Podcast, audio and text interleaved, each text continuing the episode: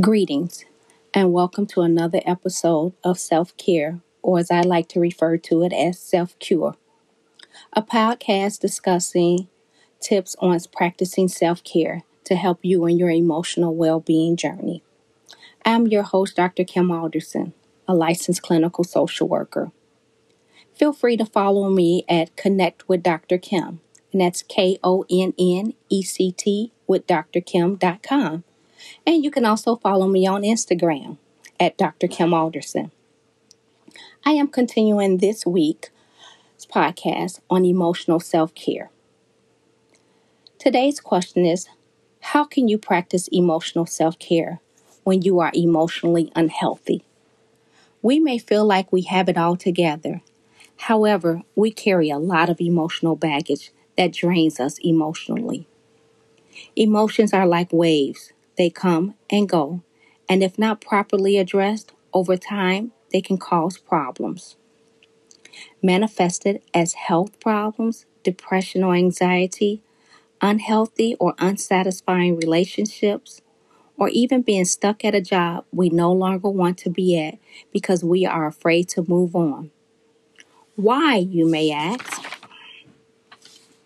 It's the luggage that we carry insecurities, guilt, past trauma, feeling like we have to be perfect, self doubt, lack of self love and self worth, repressed or suppressed memories, events from the past, unresolved hurt, past bad relationships, current bad relationship, whether it's from the family or origin or pseudo family church, friends, co workers. We carry pieces of the past to protect us or to remind us of what we will never do or allow to be done to us. No matter what emotional baggage we carry, it affects how we think, act, or react. We can choose to live in denial or address these things with a licensed mental health provider. But if left alone to fester, it only causes more hurt. We'll be right back.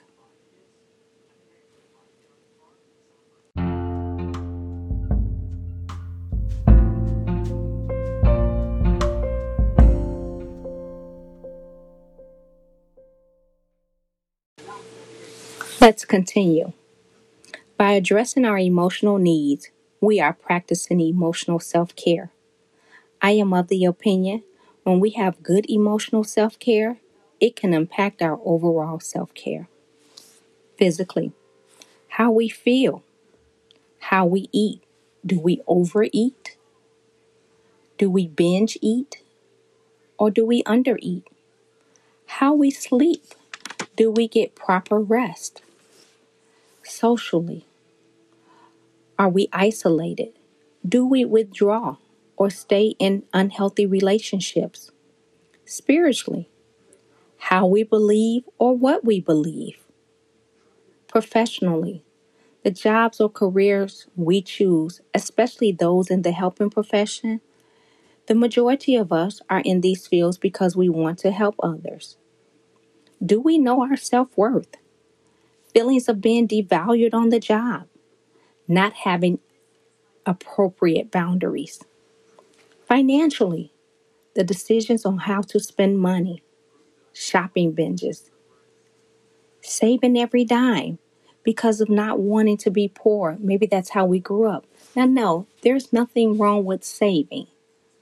But some people save because they don't want to be poor like they were when they were growing up.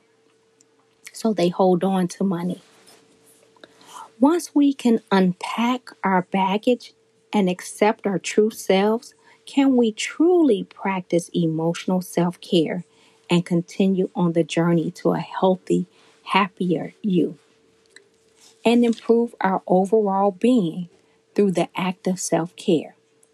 Treatment and management of our emotional or mental health may be subject to obtaining a licensed mental health therapist, a change in lifestyles, medication, having a good support system, or a combination of all of the above. If you don't know where to start, you can reach out and find me at connectwithdrkim.com.